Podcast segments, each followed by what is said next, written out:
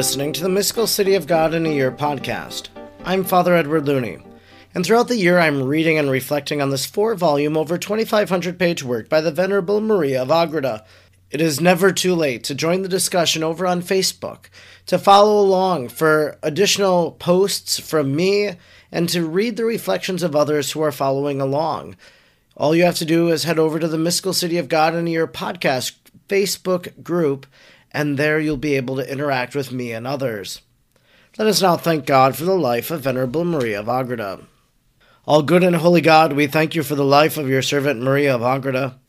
May we follow her holy example and shun the allurement of the world and abandon ourselves to your perfect will. Like her, may we enter into the quiet of heartfelt prayer and find your presence deep in the silence of our souls. Through the intercession of the Blessed Virgin Mary, the Immaculate Conception, may we pursue with deepest longing a profound purity of heart, mind, and body. By the prayerful help of Venerable Maria, may we become holy and radiate the light and life of Christ to all we meet. Amen. Today is day number 107. We are reading from Volume 2, Chapter 12. We are reading paragraphs 144 to 150. Chapter 12. Of the first acts of the most holy soul of Christ, our Lord, in the first instant of his conception, and of the corresponding acts of his most pure mother. 144. In order to understand what were the first acts of the most holy soul of Christ our Lord, we must refer to that which has been said in the preceding chapter, number 138, namely that all that substantially belong to this divine mystery, the formation of the body, the creation of the infusion of the soul, and the union of the individual humanity with the person of the Word, happened and was completed in one act or instant, so that we cannot say that in any moment of time Christ, our highest good, was only man. For from the first instant he was man and true God. As soon as his humanity arrived at being man, he was also God. Therefore he could not at any time be called a mere man, not for one instant, but from the very beginning he was God-man or man-God. And as the active exercise of the faculties is coexistent with the operative essences, therefore the most holy soul of Christ our Lord, in the same instant in which the incarnation took place, was beatified by intuitive vision and love. According to our way of speaking, the powers of his intellect and will immediately united with the divinity itself. For his human essence joined the divinity in one instant by hypostatic union, and thus his human faculties in their most perfect activity were united with the essence of God himself, so that both in essence and in operation he was entirely deified. 145. The wonder about this sacrament is that so much glory, yea, the greatness of the immense divinity, was enclosed within such a small compass, not larger than the body of a bee, or not greater than a small almond.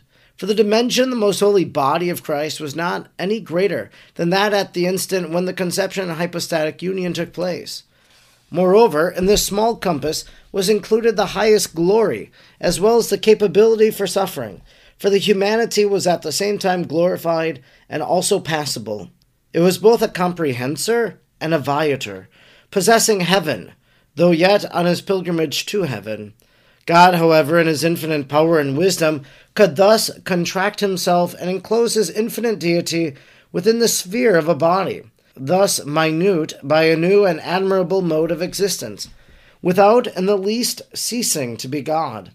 By the same omnipotence, he provided that this most holy soul of Christ, in its superior faculties and in its most notable operations, should be in the state of glory and enjoying beatitude, while all this immense glory was at the same time compressed, as it were, into the superior parts of his soul, suspending the effects and gifts of glory that would otherwise naturally have communicated themselves to his body. On this account, he could be at the same time a visitor, subject to suffering, enabling him to procure our salvation by means of his cross, passion, and death. 146. In order to be fully equipped for these, and for whatever the most holy humanity was to perform, all the habits natural to his faculties and necessary for their activity and operation both as comprehensor and as viator were infused into it at the moment of his conception. Thus, he was furnished with the infused science of the blessed, with the sanctifying grace and the gifts of the Holy Ghost, which, according to Isaiah, rested upon the Christ. Isaiah 11:2. He possessed all the virtues, except faith and hope, for these are incompatible with the beatific vision and possession, and were wanting in him. Likewise were wanting in the Holy of the Holy Ones all other virtues, which presuppose any imperfection, since he could not sin, nor was deceit found in his mouth. 1 Peter 2:22. The dignity and excellence of his science and grace, the virtues and perfections of Christ our Lord, need not be mentioned here, for that is taught by the sacred doctors and masters of theology in a profuse manner. For me, it is sufficient to state that all this was as perfect as was possible to the divine power, and that it cannot be encompassed by human understanding. For the most holy soul of Christ drank from the very fountain of the divinity, Psalm 35:10, and could do so without limit or retrenchment, as David says, Psalm 109:7. Therefore he must have been possessed of the plenitude of all virtues and perfections. 147. Thus adorned and deified by the divinity and its gifts, the most holy soul of Christ our Lord proceeded in its operations in the following order. Immediately it began to see and know the divinity intuitively, as it is in itself, and as it is united to his most holy humanity, loving it with the highest beatific love, and perceiving the inferiority of the human nature in comparison with the essence of God. The soul of Christ humiliated itself profoundly, and in this humility it gave thanks to the immutable being of God, for having created it, and for the benefit of the hypostatic union, by which, though remaining human, it was raised to the essence of God. It also recognized that this holy humanity was made capable of suffering, and was adapted for attaining the end of our redemption. In this knowledge, it offered itself as the Redeemer and sacrifice for the human race, Psalm 39:8. Accepting the state of suffering and giving thanks in his own name and in the name of mankind to the Eternal Father. He recognized the composition of his most holy humanity, the substance of which it was made, and how most holy Mary, by the force of her charity and of her heroic virtues, furnished its substance. He took possession of this holy tabernacle and dwelling, rejoicing in its most exquisite beauty, and well pleased, reserved as his own property, the soul of the most perfect and most pure creature for all eternity. He praised the Eternal Father for having created her and endowed her with such vast graces and gifts, for having exempted her and freed her from the common law of sin, as is his daughter, while all the other descendants of Adam had incurred its guilt, Romans 5:18.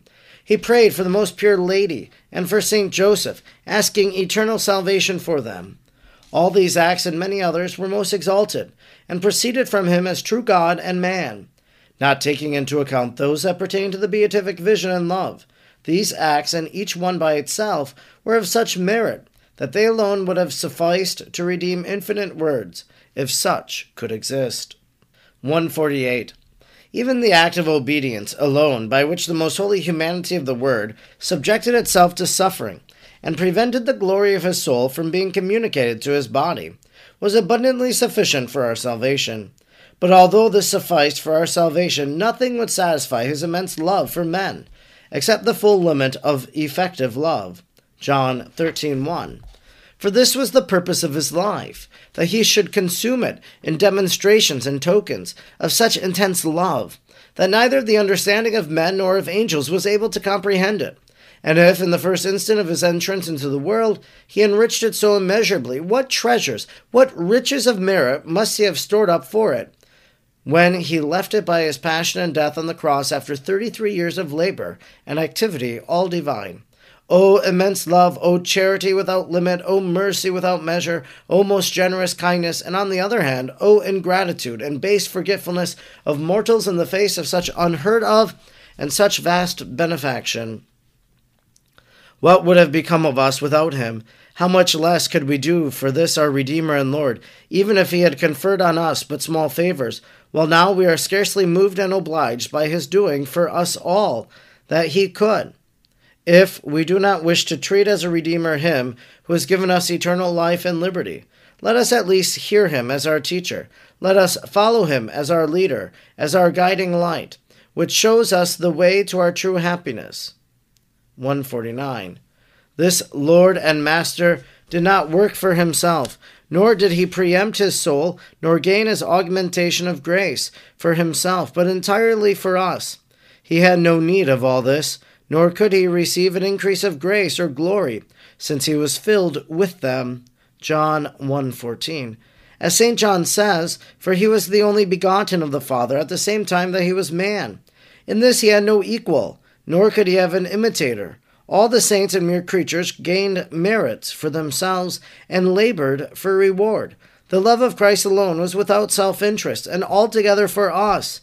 And if he wished to enter and go through the school of bodily experience of this life, Luke 2:52, it was in order to teach us and enrich us by his obedience. Hebrews 5:8. While he turned over to us his infinite merits and his example, in order that we might be wisely instructed in the art of loving. For this is not learned perfectly by affection and desire, unless it is truly and effectively practiced in deeds. I do not enlarge upon the mysteries of the most holy life of Christ our Lord, on account of my incapacity, and I refer to the Gospels, selecting only that which will seem necessary for the heavenly history of his mother, Our Lady.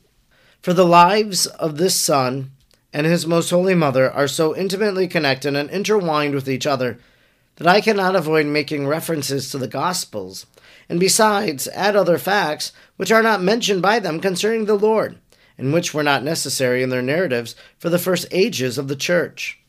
These operations of Christ our Lord in the first instant of his conception were followed in another essential instant by the beatific vision of the divinity, which we have mentioned in the preceding chapter. For in one instant of time, many instants of essence can take place. In this vision, the heavenly lady perceived with clearness and distinction the mystery of the hypostatic union of the divine and the human natures in the person of the eternal Word, and the Most Holy Trinity confirmed her in the title and the rights of the Mother of God. This, in all rigor of truth, she was, since she was the natural mother of a Son, who was eternal God with the same certainty and truth as he was man. Although this great lady did not directly cooperate in the union of the divinity with the humanity, she did not, on this account, lose her right to be called the Mother of the true God. For she concurred by administering the material and by exerting her faculties as far as it pertained to a true mother, and to a greater extent than to ordinary mothers, since in her the conception and the generation took place without the aid of a man, just as in other generations and agents which bring them about in natural course are called father and mother, each furnishing that which is necessary, without, however, concurring directly in the creation of the soul, nor in its infusion into the body of the child. So also, and with greater reason, Most Holy Mary must be called, and did call herself, Mother of God. For she alone concurred in the generation of Christ, true God and man, as a mother to the exclusion of any other natural cause, and only through this concurrence of Mary in the generation, Christ, the man-God, was born. This concludes our reading today for day number 107 from the Mystical City of God, in which we read chapter 12 of volume 2, and we read paragraphs 144 through 150. Today we hear Maria of Agreda really explain to us about the divinity of Jesus. This is what we believe about Christ, that he is a divine person with a human nature and a divine nature. If you want to know what it is that we believe about Christ, simply think about the creed that we profess Sunday after Sunday, especially the Nicene Creed, and we heard some of that language mentioned by Maria of Agreda today. For from the first instant he was man and true God. Well, don't we say that every weekend? True God and true man, begotten, not made, consubstantial with the Father, through whom all things were made. These are little statements that come to us from the very early years of the Church, telling us who Jesus is. There were many great controversies about coming to understand the person of Jesus. We call these heresies. And so the Church then has to say, this is what we really believe about Jesus. namely that he's a divine person with a human nature and a divine nature. And once we come to know Jesus in this way and understand who he is, well, then we can begin to think about every other aspect of his life. As he's born of the Virgin Mary, we heard he is the God-man. Conceived in her womb is the God-man. Maria of Agreda also said something else that was very intriguing. She said, "For the lives of this Son and His Most Holy Mother are so intimately connected and intertwined with each other that I cannot avoid making references to the Gospels and besides add other facts which are not mentioned by them concerning the Lord and which were not necessary in their narratives for the first ages of the Catholic Church." I think we can often ask that question, well, why aren't certain things in the Gospels? Why would Luke not have written about this? Why would John not have written about this? One of the great questions people always ask, and I'm sure the Mystical City of God is going to unlock this for us, and it's going to enhance our own reflection on the life of Christ. What happened during those hidden years of Jesus' life?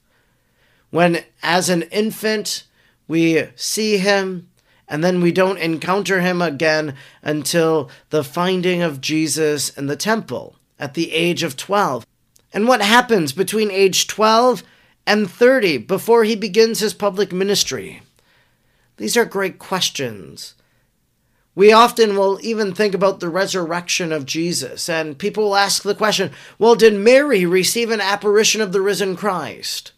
Did Jesus go to his mother? And many of the saints say, yes, Jesus went to his mother. Of course he did. But why isn't it contained in the Gospels? Well, Maria of Agreda really hits it on the head. She says, which are not mentioned by them concerning the Lord and which are not necessary in the narratives for the first ages of the Catholic Church. In other words, what she's saying is, those events, whatever it is you're wondering about, well, that wasn't necessary for us to know for our salvation. Everything contained in the Gospels is pertinent for our salvation. Apparently, those things were not.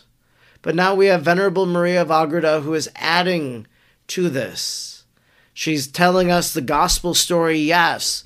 We heard the account of the Annunciation. We heard a bit more, didn't we, that she was prepared 9 days. And now we're understanding Jesus in her womb, as she is relating it to us. It's a rich text, and we're so blessed to be able to read it and to reflect on it. I'm Father Edward Looney, and throughout the year, I'm reading and reflecting on the Mystical City of God. I'm grateful that you joined me today, and I hope you'll join me again tomorrow. May God bless you, and Mary pray for you.